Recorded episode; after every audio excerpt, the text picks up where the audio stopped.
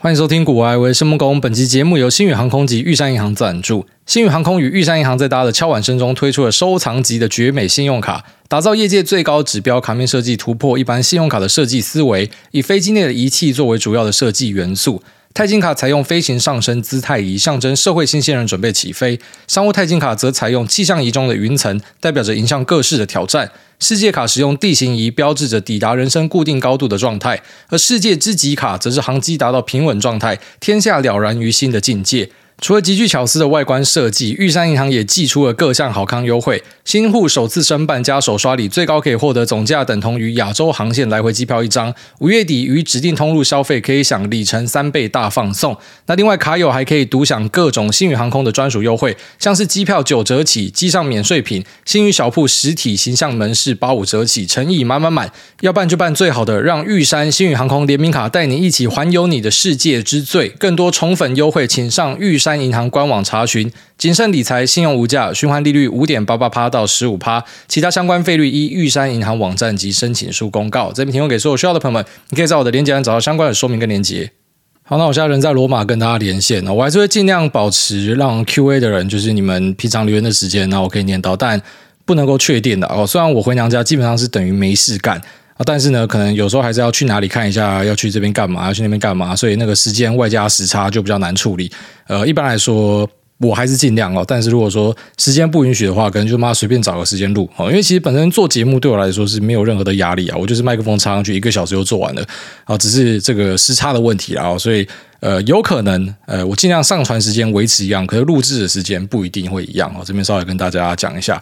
那我大概一年都要回娘家两次哦，一次就待两个月左右，所以整体来看呢，大概就是一年有一季的时间不在台湾保底啊。就如果说还有再去别的地方玩的话，就不止。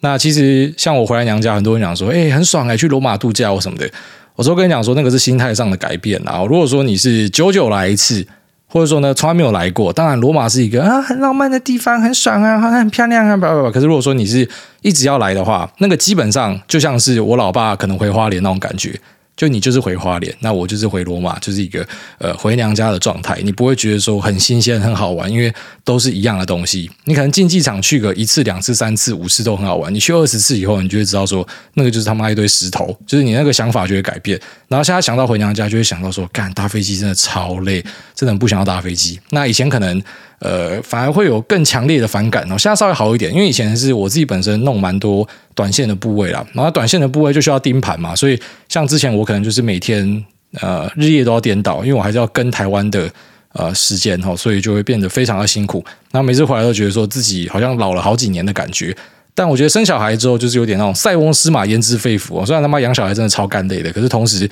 呃，因为你为了这个小孩去做调整，那这个调整反而让你现在的生活变得更健康，就是那种短线的部位少掉蛮多的，那变成中长线好像也没有说什么，因为这样子获利有掉很多杀小，所以整个来说是比较舒服一点的。所以现在回来就蛮舒服的，就不像以前可能跟大家分享的时候就会讲说，呃，现在要出国了，所以这个部位要开始做调整哦，因为。呃，必须要怎么样怎么的，现在就不需要调整，反正就是那样子，所以呃，每天就是睡饱吃饱，还蛮快乐的。我就醒来就看一下，哦，这个收盘收多少？那可能有需要买东西或者调整的时候就，呃早上六点起来或者七点起来，然后就赶上台湾的只有一两个小时，还是可以做交易，就没有什么呃太大的差别啦。我觉得整体来说是这样。那我这次来之前就已经下定 Starlink 的卫星网络，就希望可以解除每次来的一个痛点，网络真的非常的烂。呃，以前晚上有时候会很焦躁，就是说你已经要熬夜，就已经他妈超累。然后有时候看一看看到睡着，就一醒来发现网络是断的，报价是卡住了，干真的超级不爽，所以就想要去解决这个问题。然后其实欧洲很多地方网络都很烂，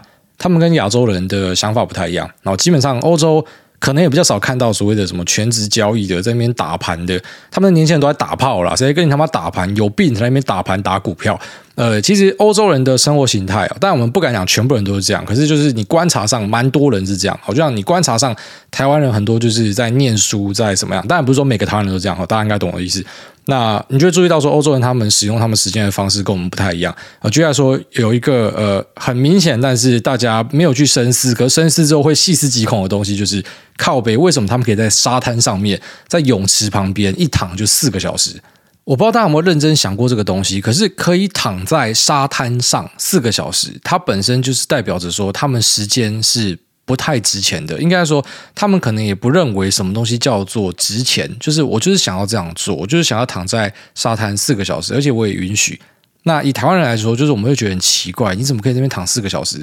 呃，要么有些人会觉得很无聊嘛，要么就是有些人会觉得说不行啊，就很多东西没有做完，或者说我根本就不可能有四个小时可以去躺。可是就发现说，诶，在地的很多欧洲的青年、中年都有很多的时间可以跑去沙滩跟海滩上面躺着。那标配呢，就是要带一本小说去。基本上，我认为那个小说是装饰品，我觉得大家没有说穿，但那就是在演戏啊。反正就女生会戴着一个大遮阳帽，然后大墨镜。那可能穿比基尼趴在那边，就拿一本书在那边看，然后可能弄个饮料在那边喝。呃，看起来非常的悠哉。每次我看欧洲人这样，我都在想说，为什么我们亚洲人生活会这么辛苦？为什么会搞到说，可能有些地方自杀率很高，然后大家每天被念书念到崩溃，就为什么不可以像他们这样？然后后来就想通了嘛，其实道理很简单啊。靠北，他们一个年轻人啊，我们家 gay 啊，没有那边念书，然后整天那边恶搞的，他只要把自己打扮成角斗士 gladiator，然后跑去罗马竞技场隔壁，他那边站着，他可能就可以拿一堆小费。那或者说他就跑去餐厅跟酒吧打工，他光是拿 tip，我就只要拿人家给他的这个呃小小费呢，那可能就可以赚蛮多钱的。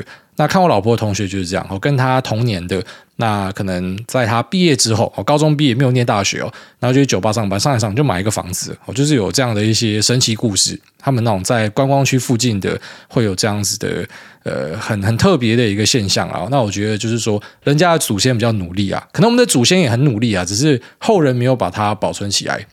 然后就如果说你今天讲到老街的话，像罗马里面都是老街，那这些老街它就会让你有一种呃，你真的是来到了中古世纪的味道。然后你可能去不一样的城市，它老街的味道也都不一样。可台湾你讲老街啊，大家马上脑中就浮现出来臭豆腐摊贩、地瓜球摊贩，然后每个地方老街都长得一模一样，然后很丑的字体啊，这种五彩缤纷，然后可能插几个霓虹灯，就我们的老街长这样啊，也没有在维护了，所以。我认为说，就是我们要赚一些观光财，就比较困难一点哦。但台湾当然也有一些呃特别的地方，有自然的美景啊。可是你就硬要在那边插一个铁皮屋嘛，就弄得很丑。那他们可能至少就是说，在这个环境维持上很好，所以让很多年轻人可以过得比较慵懒的生活。那这慵懒的态度呢，其实也蔓延到其他产业。就像我讲的这个网络问题，你今天如果说打电话叫来修网络，你可能就要等个几天。那信用卡呢，整天也把你 block 起来，你要解锁也是要等个几天。那如果你今天汇款哦，可能超过台币五六万，哦，这个洗钱防治法。叫你去说明，说明完之后啊，把这个钱拨给你，又要再等个几天。就欧洲就很多这种他妈狗屎事情会发生。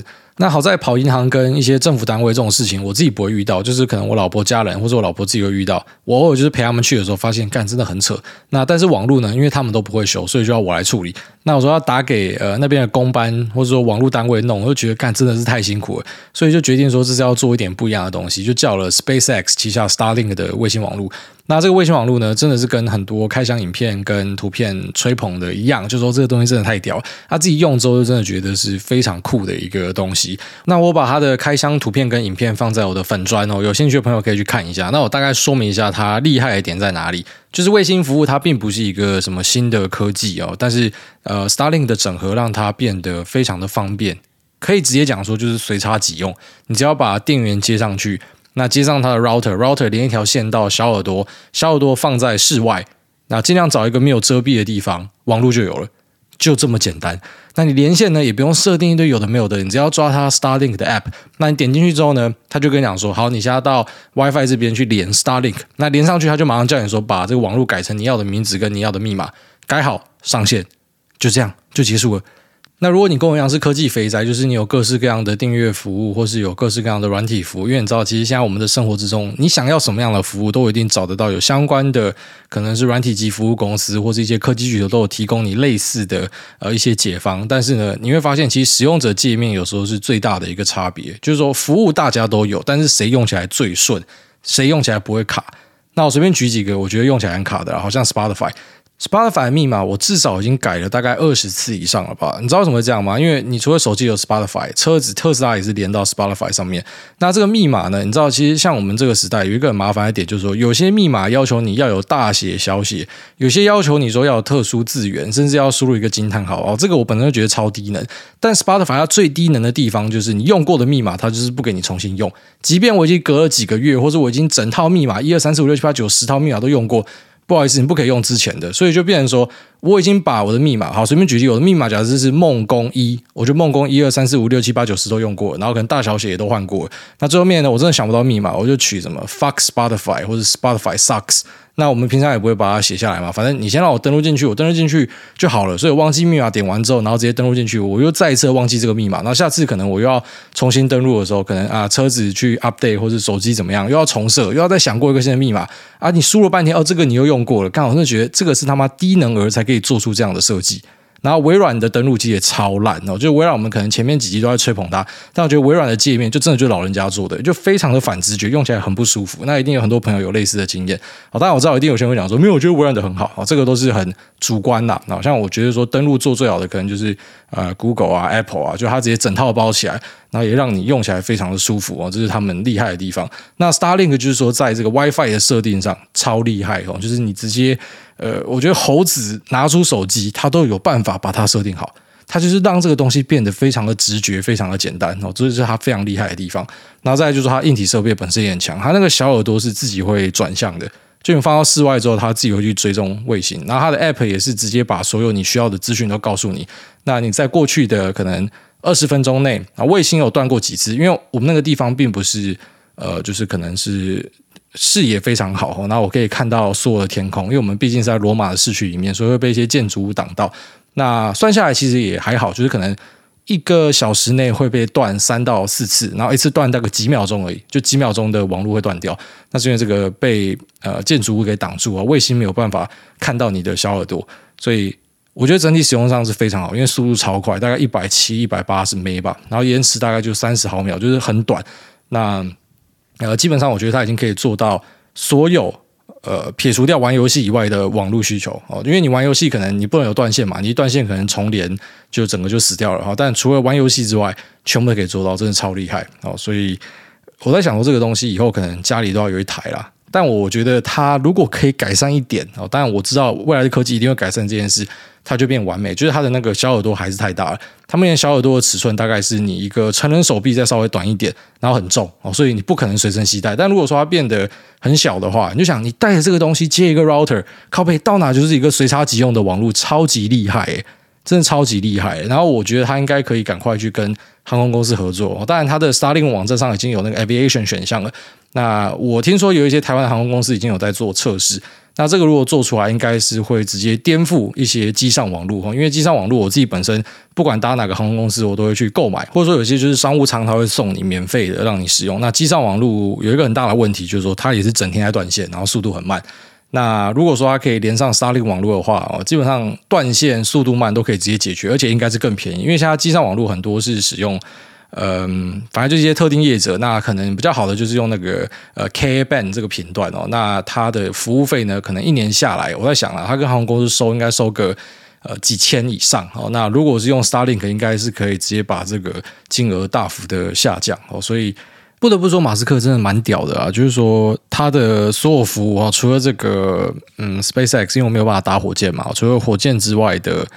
呃，像是电动车跟网络服务，那自己使用上就会觉得说，真的太厉害哦，真的太厉害，就是他在人类科技的演进进程上，真的是帮了很大的一个忙。那突然想一个题外话，稍微分享一下哦，就是很多人讲说什么被讨厌的勇气嘛，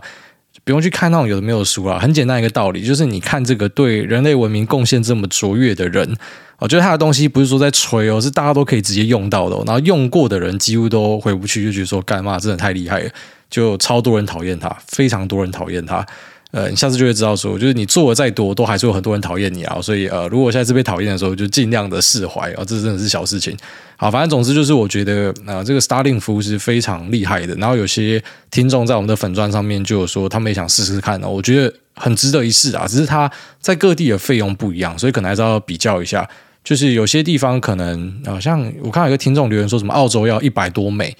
啊，那我不知道当地的啊一般网络是多少钱，那可能 CP 值就未必这么好。可像在罗马这边，它是五十五美呃的一个月租费，那就非常划算哦。就是你可以换来这样的一个速度，靠北真的是太赞了。而且它可以有很多扩增应用，就举例来说，这个 router 可以再去接一些啊 Mesh WiFi 放在你家里各地，那就让你的可能举例来说，主卧啊、客厅啊什么都有网络，全部都直接连到外面这台卫星网络。那呃，基本上就是可以直接完成的，呃，就是本来一整套的家用网络 solution 哦，你靠一个卫星网络可以做到，那它的速度也是超快的，这真的是还蛮屌的啊！所以稍微跟大家介绍一下。好，那这集我们来稍微聊天一下哦，一样是聊市场相关，可是可能比较不会直接对标的啦。那也在过去的几集，其实蛮多都直接讲到很市场上的东西。那我们现在讲一些可能比较偏向呃心理层面跟一些。操作项的内容哦，那稍微跟大家分享，因为这是有听众他可能私讯我，那我觉得这些问题不错。其实有时候我发现问题不错，我自己会把它写下来，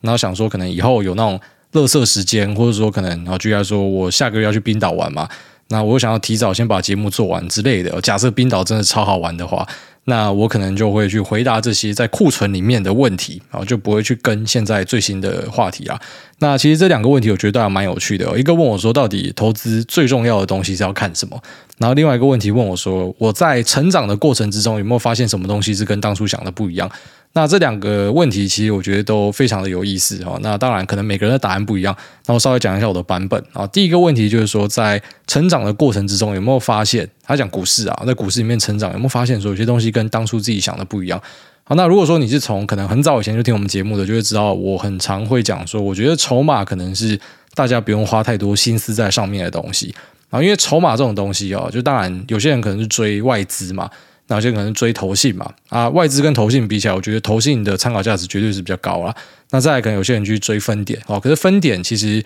呃，只要稍微有点概念的人都知道，说现在汇波超容易。也就是说，我可能可以在 A 分点买进，然后买进之后呢，我到 B 分点出。那为什么要这样做？因为有时候当你的规模开始变大的时候，你在 A 分点买，你一买大家都知道你买，然后可能很多人就会跟。那如果说你一卖，全部人就会跟着卖，啊，这样就很尴尬嘛，杀到自己嘛，你手上部位太多了，所以有些人就会把它汇拨到 B、C、D、E，哦，可能四个分点去出。那我本来是 A 分点，可能买一百张，那我拆成四个，每个出二十五张，啊，你也不知道那是我啊，啊，可能这样出就不会让大家觉得说，哦，这个是 A 出的，因为举例来说，我假设从 A 汇到 B 一百张，然后汇出去也是一百张，那 A 进一百，B 出一百，那这个 B 最近又没有买进记录，可能多人就知道说，干你在搞汇拨，好，类似这样子，所以其实。而在这个汇波上面呢，呃，就我理解啊，是很多大户都会做，而且它是一个必要的功力啊，就蛮多人都会这样搞的。那我就觉得说，其实追筹码没有太大的一个意涵哦，因为呃，举例说，像有些人会去追什么隔日冲分点啊，啊，可是隔日冲分点你追到又怎么样？因为隔日冲分点有些是，然后举例说，我知道今天是隔日冲进来，可是你也不知道它明天一定会怎么样走啊，因为隔日冲是假设明天盘势够强的话，它可能再拉一根涨停。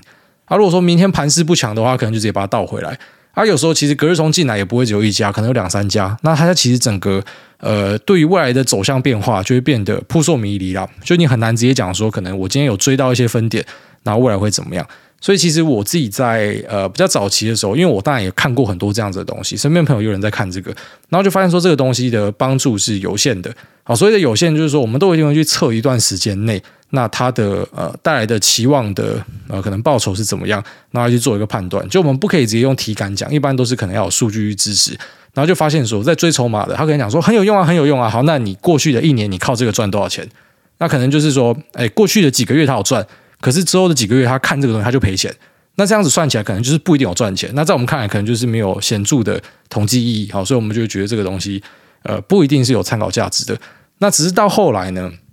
然后就是随着自己在市场里面经验越来越丰富，那同时呢，呃，可能有一些人脉之后，你才会发现说，追筹码在一个状况之下是有效的，就是你直接知道这个筹码背后是谁。那如果你知道的话，哎，追筹码还真的是有一点效果。那这个我觉得就是要有相当程度的经验跟人脉才会理解，也就是说你在成长的过程之中，一开始你无法理解，你会觉得说追这个没有意义。好，但如果说你是已经有知道那个背后是谁的话，就会变得有意义。可其实不会打脸之前自己的说法，为什么？因为当你不认识的时候，你就真的没有任何意义啊。就如果说你只是单纯的哦看这些筹码分点是谁啊，那可能是某一家。怎么样哈？这个凯基的哪里的，或者说永丰的哪里的哦？你知道这个分点，可是你不知道背后是谁，那就没有意义。但是就是说，有些人他在成长的过程之中，他他有些可能自己摸索的哦，这个比较罕见。但大多数其实就是人脉的帮助之下，他可能知道这个分点背后是谁。因为你要知道是谁才有意义，因为一个分点可能有很多人啊。但这个人他买进的方法是怎么样？举例来说，某些标的啊，这个是小型股，那。当这个分点来买小型股的时候，我就知道是谁在买，或者说某些标的，当某个分点进来之后呢，然后当天就会拉一根大的，我就会知道这个是谁。他、如果说一样是这个分点，可是他进去的标的，呃。呃，可能一般是你追他都在电子股，他突然跑去买船产，这可能不是他，因为同个分点可以有很多人。我像一些比较大型的分点，凯基台北，那里面就是各种牛鬼蛇神，甚至还有一些呃量化基金在里面，所以你追这个分点就没有意义哦，因为里面真的太多人了。好，但一些可能比较小型的，甚至讲白一点啦，有些人他去开分点是故意买给你看的。那这故意买给你看，不一定是说，呃，我想要拉抬，所以我买了，然后让大家知道说我来了。有些人的目的是这样啊，可是不一定是这样。有些可能就是说，呃，他可能就想说，他要到某个地方去开一个分点哈，然后想要在市场里面立威哈，这样的状况我们也是有见过的。那我说，就当你发展到这个境界之后呢，你可能就会理解到说，哎，追筹码它是有。意义的，因为你知道这个人为什么会这样买它，好，在绩效上不一定会对你有帮助，可是突然间看筹码这件事情就会变得呃很有趣哦，因为你会知道说，哎，为什么这个哥会突然买这个？哦，像台股，假设呃大家有注意的话，就知道最近有某个族群非常的厉害，然后那这个族群他妈超喷的啊，但你去翻一下筹码之后呢，可能就会懂为什么会喷成这样哦。就如果你懂了，就会知道说，哎，为什么他会喷成这样啊？不懂的可能就不知道，就想说，哎，今天可能是什么外资上修目标价啊，或什么，就像我之前跟大家分享的，呃。爬到某个位阶之后，回头看会发现很多讨论区大家在聊的东西都是你们自己在瞎掰，你们在幻想，因为根本不是你们想的那样。可是你也发现说，股市迷人的地方就是这样，就是一个结果的产生哦，一个大红 K 的产生，各自表述哦，每个人都有不同的理由去说为什么会有这一根大红 K。价值派讲说，你看吧，终于价值发现了，你看我们蹲这么久，终于这样。那可能筹码派就说靠北，那个就是可能某某某在买的，那可能就是 Love G 在买的，他妈那就是他的分点，他拉的，所以就就他在买。他买的理由根本不是这个，根本不是你们那边讲的，那可能是技术派。技术派就说哦，因为今天突破颈线，然后所以他才会喷啊。其实你发现说，干一个结果，每个人竟然有不一样的说法。好，当然这个筹码的认知呢，就是说，当我明白到说每个分点背后可能是谁之后，我发现这个东西变得有价值。好，价值不一定说它可以帮你赚钱，可是呃，它可能是来自于，举例来说，我我今天发现某个人啊，我知道他很厉害，然后他正在买这些东西。然后你把它串起来之后呢，你就会知道说，哦靠北哦，原来他是看好某个题材，那这个题材可能会影响到这些标的，所以他才这样去布局。诶，这个就变得非常有意思，就是你等于可以偷看一些资优生的作业的感觉。好，那你看他的作业之后，你就知道说，哦靠北，原来他可以这样写，哦原来可以这样搞诶。那你不一定会跟他单，可是你就会产生很多新的想法。我觉得这个就是说我自己在。呃，投资的成长里面哦，特别以近几年来说，我觉得影响我最卓越的，就是以前我会觉得看这个筹码没有意义啊，因为以前的认知可能就是仅限于说，我知道这个分点它大概怎么样做，可是我不知道背后人是谁啊，因为你没有认识人，当然不知道背后人是谁嘛。有些可能比较少数极知名的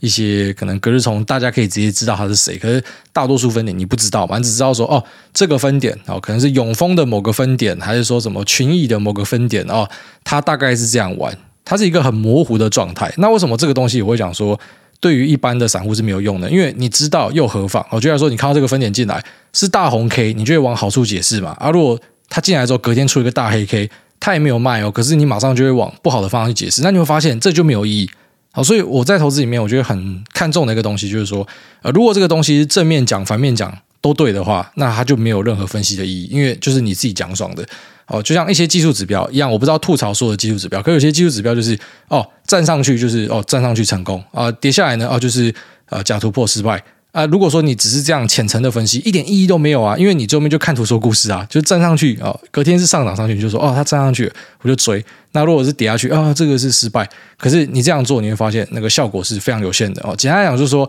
任何一个单一指标。你拿去测都会发现没有什么用啊，几乎都没有用。它一定是要某种程度的排列组合，可能才会对你有一些帮助。就是你不可能用单一指标去赚钱啊，因为如果有的话，某个城市就已经完全取代你了。所以，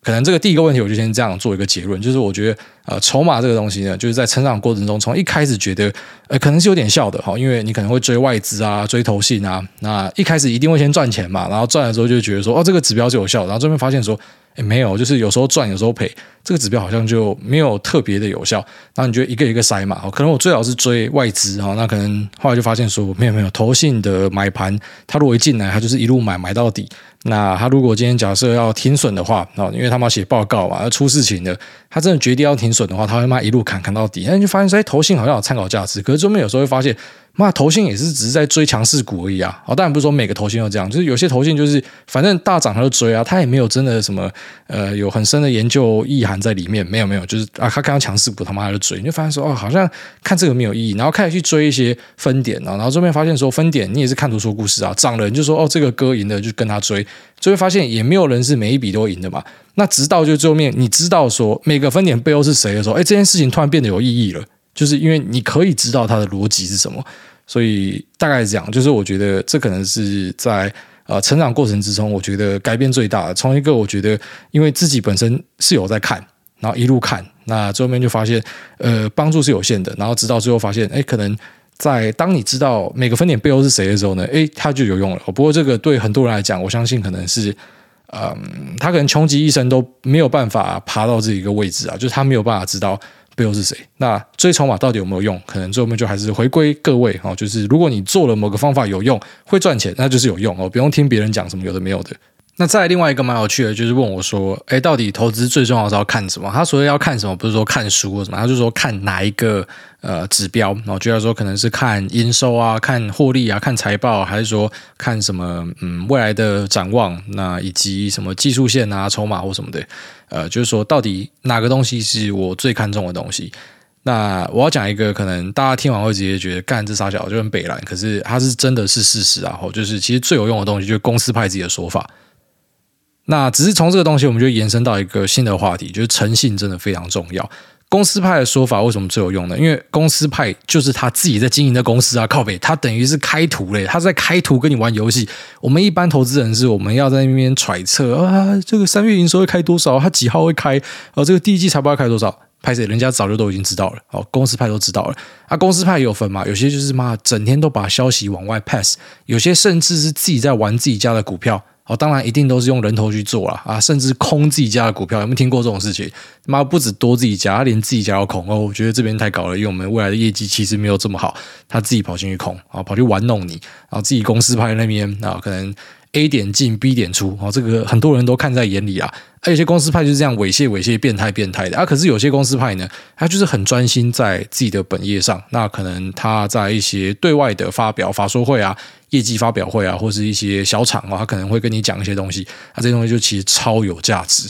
那这个当然也是需要一些经验嘛，就是你一定是需要一些磨练啊。简单讲，就是需要一些赔钱，你才会知道说哪些公司的 credit 是好的，哪些公司呢，每次跟你他妈吹到天上去，然后最后面都放枪。哪些公司它的呃 earnings 从来不会 in line 啊，从来不会跟他讲的一样。这个就是需要一些血与泪啦。那当你遇过这些东西之后呢，你就会知道说，哎，哪些公司他讲的话是可以追的。好像我之前就有跟大家公开过，像群联的潘建成，他讲的话是可以追的。当他今天跟你讲基地产业是怎么样，首像他妈，我昨天看到新闻就讲说他在写诗啊，干他妈这个老铁在写诗诶，他在写诗鼓励大家。然后他上一次写诗是金融海啸的时候。哦，就是他想要勉励大家，然后他的群联没有裁人嘛？为什么他会这样子做呢？那为什么呃，他可能在过去会怎样子布局哦？这个记忆体价格到多少时候，他自己跑去囤货什么的？你要去揣摩为什么他会这样子做哦？那当这些老板这样做的时候，你一定是看不懂，因为你是局外人哦。但他会这样做，就是他一定有看到一些东西。啊，不是说每个老板都有这样子的能力，但是我举他为例子，就是说，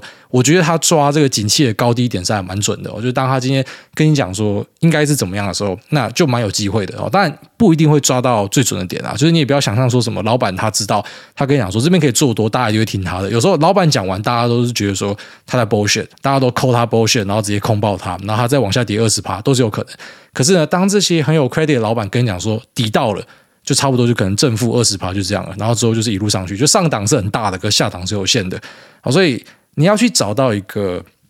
呃可以信赖的团队，然后跟可以信赖的老板，然后这个老板又是愿意跟你讲的，因为有些老板是基本上他都不讲，他甚至不接任何的电话。我觉得你抠进去，他完全不屌你的，那这个当然对你来说就不一定会有帮助。那对外的法说呢？诶，其实这也很好玩哦，就是对外的一些业绩发表，有时候会出现这样的一个状况，就是公司出来讲的人不一样。好，今天可能是某一个副总出来讲，这个副总就是有名的乌鸦，他只要出来讲都是他妈唱衰，明明就自己的公司哦，但他就很保守，他就跟你讲说不好就是不好，就类似说那个大立光的林恩平哦，每次自己家里失火，他妈直接出来跟大家讲说老子家里失火，就是他没有要跟你隐藏的啦，他没有跟你讲说什么，呃，我们现在虽然不好，可是我们未来很好，就是他不会跟你讲，他直接跟你讲说现在未来就是很差，然后之后还要越越低。就有些人就是这种，他会直接跟你讲说，我们家里就是很不好。可是其实我觉得是好事，啊，就是他如果出来粉饰的话，那其实某种程度来说，如果这个成绩开出来是不好，等于他在骗你，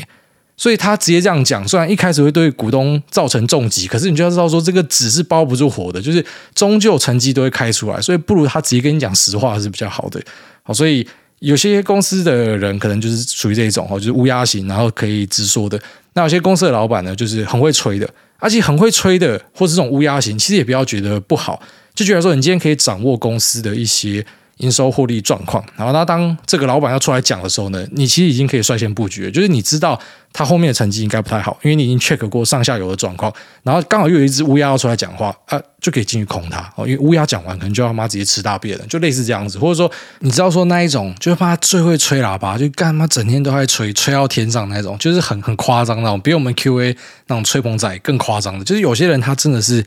穷极一生都在吹哦，就是这个人真的是很会画虎烂，就是有一些什么 IR 或者有一些呃公司内部人哦，在业界都很有名的啦，就大家知道说这个人出来靠北，那一定是敲锣打鼓，喇叭吹到天上去。他就是那一种可能跟哥们出来聚会会讲说，他今天交一个女朋友，妈多屌最正，大家都不会交女朋友，只有他最懂，只有他懂女生，只有他最会交女朋友。他妈他女朋友奶最大或什么的，然后大家跟着去他家才知道说他在讲一个充气娃娃，就是有这种人。那像这种人出来的时候呢，诶可能蛮多人会去做多它，因为知道它一定会吹爆。那新闻就会转载嘛，它可能就会拉个几根，然后最后面可能杀回原地之类的。当然，这个是比较负面的正向的人，好，所以负面正向就是说他算是正向的人，可是他带来负面的结果。还有那一种就是正向的人，然后最后面带来长期正向的结果，都有了。所以我意思就是说，诶，如果你可以掌握到哪个人，好是有诚信的，就是我们讲这么多，其实就是要回归两个字：诚信。我觉得诚信真的是现代社会之本哦，不管是呃在这个公司的追踪上，或者说个人的经营上，你的财务上，其实。诚信真的超重要，所以千万不要搞什么违约交割啊、信用违约啊什么的，千万不要这样子。就是诚信是超级重要的东西，诚信是这个时代的根本哦。如果说你今天已经倒下来了，但是你是一个有诚信的人，你随时都站得起来，大家会借你钱。可如果你今天是在呃高点哦，就是你现在非常赚钱什么，可是你这个人他妈真的很会画胡烂，你终究会死掉啊！哦，只要你的诚信。破损了，你就是补不回来的。所以像呃，你现在看到美国一些这种小银行的状况，就是就是你这个信用出现问题的时候，你完蛋了，救不回来，怎么救救不回来。好，一些大公司大家也知道，就是你今天只要做了某一个背叛消费者的事情，基本上很难救。哦，你你有再屌的公关团队，可能都是非常困难的。好，所以如果你可以知道说谁是有信用的，我觉得对你的投资会有非常大的帮助。那我们可能未来再慢慢透露哪些人啊，不然其实跟他妈喊盘没有两样。哦，其实我其实，在呃这个节目的分享里面哦，我也蛮常提到一些公司派的。那这些公司派，呃，就是我们自己会去追的人哦。当他今天讲什么，其实我们就去参考，哎，这个人讲的东西是怎么样哦？那可能就会影响到一些我们的布局啊，大概这样。所以我认为，呃，这可能是一个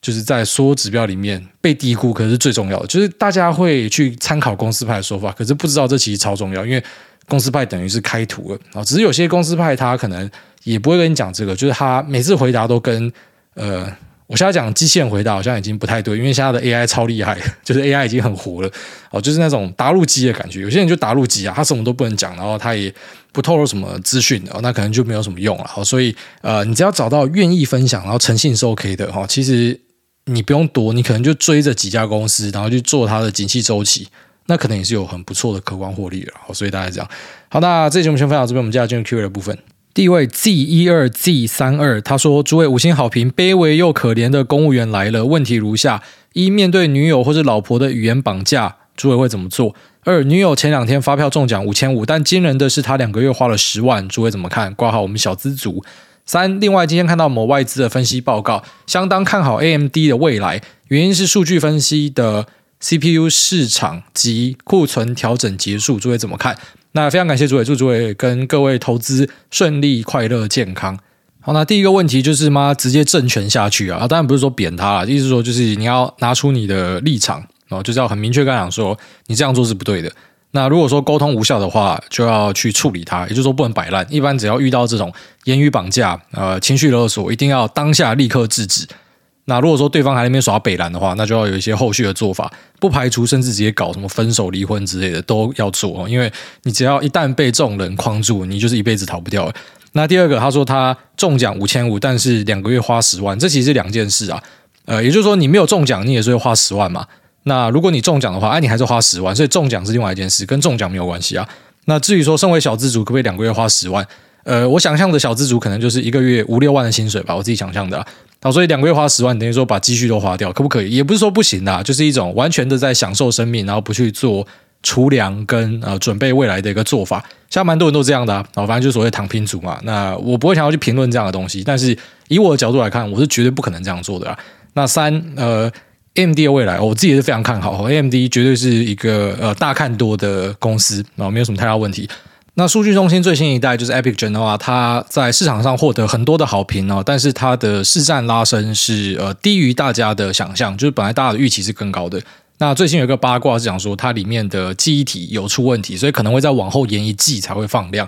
呃，怎么说呢？就本来应该要侦测到六十四 GB 的记忆体，但只侦测得到三十二 GB 啊，这是我听一些产业人士跟我分享的。反正总之就讲说，呃，它的那个东西往后延啊。但无论如何，不管是库存啊，还是说 Genoa 往后延等等的这些东西的影响都是暂时的。那公司本身是长期看多了，我自己是这样认为，所以没有什么太大问题。好，下面一位隔壁的老黄好强哦，他说：诺亚一名大一寸，快乐长大，请诸位恭喜我同学阿辉、甜甜、接胖、喜获麟儿。哦，恭喜喜获灵儿！上次问公债 ETF 是因为二零二一年十二月高点的时候第一次开户当指数仔，就直接大笔干进去 VTI VOO，到现在还是亏将近二十趴。那以后想配些公债来降波动，当指数仔也是这么辛苦的吗？近来观察路上很多怪现象，挖马路没有铺平，驾驶转弯不礼让行人，开超亮远光灯闪瞎别人，停在黄色网格，脚踏车骑士常会闯红灯，行人随意穿越中央分隔岛或是双黄线，过马路边滑手机，改装噪音排气管，国民教育是否出了什么问题？那祝主也和大家健康平安，投资绩效狂喷，一路到月球。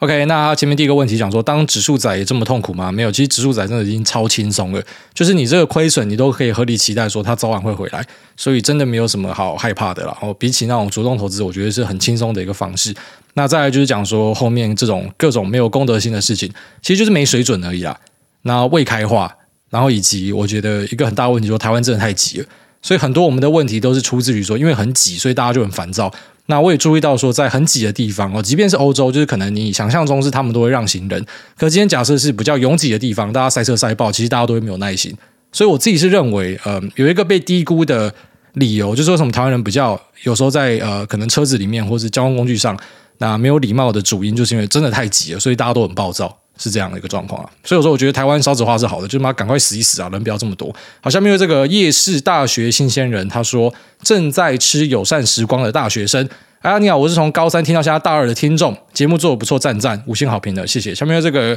Sanami，他说干骨癌到底有没有刮胡子？我现在在林口国民运动中心看到超爆干像你的，但他有刮胡子，到底是不是你？好痛苦，不是我。下面有这个八七五 slash 一九四四，好想生一个诺亚。五颗星帮主也吹上天，谢谢艾大直白的分享股市资讯。那去年开始认真操作到现在只是小赚，目前只套长荣航，其他都小赚。请问大怎么看长荣航？个人因为看好大家报复性出游，所以买进。如果说不准的射手不可以叫射手，那不会飞的飞机还可以再叫飞机吗？谢谢艾大开示。朋友三月二十一号生日，希望艾大可以用酸民加客家话说。太困难了，杨端生日快乐，快生一个小孩来玩玩。好，那那个呃前面讲到长荣航。啊，这个有时候就是股市资讯的呃序列哦，有些人就是排在比较后面，因为长荣行以我们节目来讲，跟你讲报复性出游大概是超过半年前的事情了。也就是说，这个题材是很早大家就已经进去买进的，所以你现在还在看报复性出游而跑去买航空公司的，超奇怪，超奇怪。就是你要视为它已经是已反应，你现在看的东西应该是未来半年一年的东西。所以如果你是这个持股理由的话，我建议你要再好好的想一下。然后，下面这个姻缘，他说 PH。听完节目几天后，在 FB 看到古埃 Line 社群的广告，那不得不说，乍看之下真的蛮真的。因为 FB 平常就会看到古癌，所以随便滑 FB 也比较没有戒心。阅读后才发现不对劲，从看见广告到发现是诈骗，整个过程大概是困惑十秒。不禁好奇，谁真的会点进去加社团？那我想象的是不爱动脑的人。现在流行无脑娱乐，有些人也就真的放弃思考，觉得动脑很累。那请问主委会如何教导小孩保持思考？哦，那个赖社群，或是说脸书的诈骗，我觉得应该到尾声的啦。因为昨天就有看到，呃，内政部的人员有出来开会，那去宣导，他也要求呃，Meta 跟 Google 都要配合。哦，当然他们不一定会屌内政部，但是我觉得政府单位已经有在动起来了。那最主要原因就是因为按照报道写的嘛，哈，因为他真的动到一些大咖，像什么胡瑞涵啊、谢金河啊，好，那小弟不算大咖啦，但是也算是在呃 Podcast 有一方声量的人嘛，所以他动到我们这种可能比较有一点实力的人啊，当然我跟他们比我是小咖啦，但是呃我们会去反应嘛，那我们反应就真的有差啦。但是我觉得诈骗真的要结束了，因为呃昨天和前天有看到蔡英文的诈骗广告出来了，我觉得敢动到蔡英文身上就是结束了，然后应该是很快就被处理掉。那他讲说是什么样的人会被骗，就真的容易被骗啊，呃。在我宣导之后，还是会有人问我说：“这个到底是不是你？”所以你就知道这些人其实低能儿啊。就是我上一集虽然把话讲重了，但是我讲的是真的。就是你如果不听我的，你还是跑进去继续去啊，什么加存股族啊，或者说，哎，即便是我上一集跟你讲完，我说你有加进去了，你加退出股票市场，你不信邪的，没关系就留着哈。然后你一两年后发现自己把钱都赔光之后，就记得我跟你讲过这个话。那虽然讲的很直接，但是我真的没有看过脑袋不好的在市场可以赚钱。其实我觉得股票市场是一个呃，把整个人类的智力。那胆量、知识，全部东西都放上台考验的一个救急竞技场，就是它不是一个什么啊，你聪明就可以解决，也不是说啊，你胆量够大就可以解决的一个地方，它是需要各种综合都要很强的人，我觉得才可以在这个呃智力游戏里面然后获得胜利。所以如果是智力不足的，就是一定会赔死啊。那比较残酷一点哦，但我真的觉得说，你有被诈骗骗到的，你先好好的思考一下，先退出啊，因为真的不适合你。那我也看到那个财报狗 Jeff。啊，就他们的老板啊，那他也有发文说他自己的投资公司被人家冒用，然后他认同我讲的话。我跟你讲，其实大家都会认同我讲的话啦，哦，就有点脑袋都认同我讲的话，因为他真的不是一个呃让这种无脑的人可以赚钱的地方。就是你要想，如果你这样可以赚钱，那你当大家是白痴是吗？就是我们在社会上赚任何一毛钱，其实都是不容易的。就是任何一个专业都是要努力的，你怎么可能不用脑子赚钱？好，所以呃会被骗的，我觉得就就算了啦，那个脑袋真的不好。那至于说呃要怎么样让小孩保持思考，我觉得要有诱因哦，就是思考是要有诱因的。呃，台湾人很多会花心力在没有回馈的东西啊。我举一个例子啊，就台湾人之前好，现在可能比较好了，但之前有一段时间就是很常会看到大家那边发文讲说什么我们要关注国际新闻，我们要看国际新闻，怎么台湾都没有报国际新闻。其实我一直都觉得这很奇怪，因为国际新闻你看的对你来说没有帮助。好，你会说会增加国际观，没有，其实真的还好。就国际观增加，并不是靠看国际新闻，你懂我意思吗？就是这个只是增加你的谈资而已。你所以跟他讲话，我好像懂一点东西，我懂这个懂那个，他对你一点他妈帮助都没有。我就是说，当然会有帮助啊，只是就是那个帮助是很有限的。只是很多人就是会把很多的精力放在一个帮助很有限的地方。好，但如果说你今天对于国际的了解，我觉得来说，呃，像我们对供应链就是蛮了解的。那我们对于全球的呃品牌也是蛮了解啊，举例来说，苹果的 Type C，那最新跟大家 update 一下啊，就是确定会使用 Type C，而且是全系列。那它应该会再被欧盟法，因为它在它的传输线里面，还有手机里面都有放对应的晶片，就是说你只能够用 Apple 的线啊。虽然它已经换 Type C，那可是呢，它还是某种程度在垄断这个市场。那它就还是要坚持这样做下去。我觉得说像这个东西，它算不算一个国际新闻？算。那因为它对我来说，它是会赚钱的，因为我靠这些呃 source 是有办法让我有获利的。所以我就会更有这个动机去做。那如果说你今天去获得的国际新闻，最后面就只是你去咖啡厅跟人家聊天，那人家觉得说，哎，你知道好多东西哦，那个是没有帮助的。除非你的兴趣就在那一边。所以我觉得，不管是做任何事情啊，我对于这个动机呢，唯一的建议就是说，它一定要有诱因哦，不要觉得说什么讲诱因、讲利益是很现实、很很土气，没有，就是一定要讲利益哦，就是赚钱啊什么。它不是一个要被害羞的事情，而赚钱本身就是说，你去付出你的劳力跟服务来换取金钱。那金钱可以想象成就是各种劳力的总和啊，它它本身可以用钱去换其他东西。所以呢，当你今天去做某件事情，它可以带来回馈的时候，那一般我们就直接用金钱作为一个量化的工具，可以获得金钱啊，不管是投资的所得，那不管是你开节目跟大家分享啊，别人可能会赞助你、抖内你、订阅你，或者说，哎，你可能会有 sponsor。那或者说你本身是有在开一个专栏，反正你一定要有东西进来哦，这个才是健康的，就是你东西出去也要有东西进来，那才可以让你长久下去哦。所以说什么要增加思考，就是必须要有办法在这个东西获利哦。我觉得它是一个很重要的东西。所以举例来说，是我儿子的话，那我觉得鼓励他，呃，你要你要把你的知识换成是可以赚钱的，就是你不要去做白工哦，除非他是你的兴趣，那不然不要做白工，大概是这样子。下面为 Kevin B B B One，他说：“社畜生活真的好累。”哎，大你好，那小弟我进入股票市场大概是一年，深深体会到自己都是被股市玩的，所以听艾大投资市值型的 E T F。那目前想要配置一些债券型的 E T F，想问艾大这样好吗？哦，这个股债配没有什么问题，六四配是一个很经典的配置。然后他说：“景气蓝灯连四亮。”可是看台股还是很强，会不会还没有跌够？话说，因为升息关系，出现很多寿险保单解约潮。那目前保险业保费给付大于保费收入，已经呈现入不敷出的情况。那想问大家这方面的想法，有没有什么隐藏的危机？祝大家一家身体健康。好，那下面这个问题一样就可以去考验说你是一个偏乐观的还是悲观的人。那一样没有对错啦，反正你只要舒服有在赚钱，你都是对的啦。诶，你看到四个蓝灯哦，那现在股价在一万五嘛。你觉得这个地方没有跌够，那你不如换个角度说，四个蓝灯，可是股价是一万五，那会不会之后回到呃红灯的时候，搞不好股价是破两万的，就是还原全息，搞不好是更加往上垫的。就要去想这件事情，因为你要去想象市场就是很有效率的东西，好，所以呢，它会提早反应，就是这个蓝灯会不会有可能是已反应？好，当然可能也就是说，哎，市场真的是很白痴，然后就是你自己最聪明嘛，市场都是白痴，这些真金白银下去买的都是笨蛋啊，他们家那边追高，其实都要再往下修正。OK，你可以等看看，我就像有些人可能最后面就真的给他等到肺炎那一波修正，而只是真的修正的时候，你会发现那种等等档一般也都不会买了，就是那种等等档基本上就是一辈子都在等啊，根本就是不会进场。所以我觉得，呃，我们能够抓的只有相对值。你回头看，你就知道说蓝灯都是很好的买点啊。假设你相信台湾经济会持续向上的话，每次的降温，每次的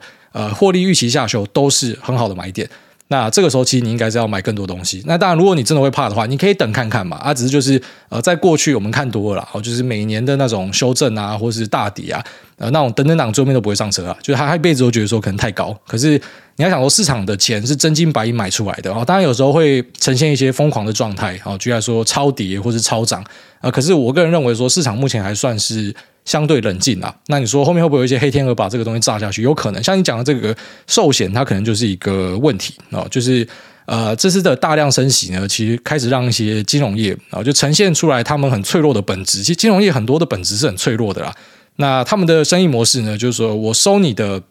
啊，存款或者像寿险，我收你的保费，然后拿去投资嘛。可是今天投资的东西遇到美国的暴力升息啊，股债，那可能评价都往下修。那今天假设又突然有很多人要把钱领出去，不管是你讲的解约没有流入，那或者是呃像美国发生的这种挤兑现象，那它可能都会对这些公司造成很大的冲击。然后台湾之前有一次有熬过去啊，就是改会计准则嘛，好，就让呃这些公司可以先撑下去。那我觉得是这样子，就如果说升息已经到一个尾声，那其实我们现在也相信，就差不多已经到尾声了。呃，之后可能拉平或是降息的话，那危机就过去。好，但如果说什么通膨真的在失控，它要再往上拉的话，那真的有可能会有人会爆炸。所以我觉得现在球还是在 Fed 手上。哦，就是 Fed 虽然我们看他过去一年这样闹，我们觉得说感真的超白痴。呃，其实老实讲，很多人说你一定要相信 Fed，可是 Fed 就是一直在犯错啊，不是这样吗？哦，就是他前面降息的时候也跟你讲说通膨战死啊，然后现在说呃这个通膨打不下去，要疯狂升啊，会不会一年之后又转口说其实他们升过头了？我觉得很高几率是这样啊。那如果说费尔真的把这个泡泡给戳破的话，好，当然有机会大家就可以等到一个更低点，因为市场一定会再一次出现恐慌。所以如果在这种时候你会害怕的话，你就扣现金在手上，就这么简单。可是你说蓝灯，然后你要把手上的部位清掉，我个人觉得是一个超奇怪的事情，然后真的就是在追高杀低。好，那下面为这个天涯海角我无形，他说五星吹吹吹到电影院的观众。那艾大你好，不知道你有没有在看电影的时候，现场有观众的手机突然响起来，干扰到其他看电影的人，或者说看电影还一直使用手机，那个闪光亮度真的是很讨厌。他刚好在我的前几排，我拿手中的爆米花直接往他的方向扔，扔了好几回，他才停止使用手机。他一直往后看，完全不知道是怎么一回事。这种人就是欠干吧？那话说回来，可以请艾大学一下微秀宝宝的声音，电影开影前的那一段话吗？呼吁大家一下，看电影的时候手机记得要关机或者静音。谢谢艾大，那祝福全家看电影每次都坐到好位置。不是你在跟他小，你当我没有看过电影啊？威秀宝宝不会讲话啦，那三只都不会讲话，只会发出奇怪的声音啦。然后再来就是他讲这个丢爆米花，我觉得你要很有勇气啊！就是现在这个世界上疯狗真的很多，很多人是比较命的，你们拿爆米花丢人家，待会人家拿刀砍你啊！就你真的不爽的话，跟服务人员讲，让我们去处理会比较好了。有时候我们真的不要自己攻心变事主啊！下面有这个阿喜巴牙，他说我又进来了，我又出去了。月初吃损，月底又补回来，这个月太刺激了。但看了一下，原部位放着，忍亏损会更赚。挂号本金一百，用期货同时打加折跟建策，太陡了，不知道抖啥小，这两只不是赚翻吗？他说，但开杠杆遇到反转，还是会要清掉，避免死亡啦。谢主委常提醒，活下来才是最重要的。那最近打游戏，地平线没日没夜的。故事是 AI 毁灭世界的剧情，从电影 AI 人工智慧全民公敌一系列的相关主题看得出来，人类很早就开始怕这件事情了吧？我不是最近才有那个什么公车上书吗？就一群学者、那专家人士在那边讲说，应该要先暂停 AI 的呃推进哦，因为这东西可能真的会对人类造成很大的威胁。我是不太相信这种东西啊。如果人类要毁灭，我是乐观其成啊。我就是我其实很希望看到一些末日的场景出现，不知道为什么，我就觉得你不觉得每天这样过正常生活有点无聊吗？就是我们要看一些什么。呃外星人登陆啊，海上突然有奇怪的东西浮出来，或者说什么 AI 统治世界，这个对我来说是非常兴奋的啊，所以乐见其成。那至于他讲这个，呃，因为他使用古奇去打这两只，这两只波动都还蛮大的哦。剑策跟嘉泽其实都是伺服器的一个重大的受惠股，就是说标的没有选错啦。只有说这种标的哦，像像嘉泽，你知道嘉泽其实，哎，你早期的听众都知道，嘉泽是我一直都很喜欢的一家公司。那我们之前有一次在四百多跟大家聊这家公司的时候，然后后来他就回档，干，我就因为这样子在 Telegram 被一些人骂，就说什么报一个东西回档，现在九百了。就有时候就这样，你你一个东西，呃，那种短线的波动看起来很痛，哎呦靠背，妈从什么四五百直接回到什么三百之类的，哦，跌好多，然后顺便回头看都是云淡风轻啊。哦，可是如果说你在过程之中，像他讲的这个杠杆使用的比较大的话，可能就爆掉就出场了啦。所以股市，呃，其实这样理论上哦，一般散户你周转率不要太高，抱越长，你的期望应该会更好。那如果说你已经开始发现选股不错，你再去放大杠杆，可能是一个比较好的选择。好，那我们这期节目就聊到这边，就这样，拜。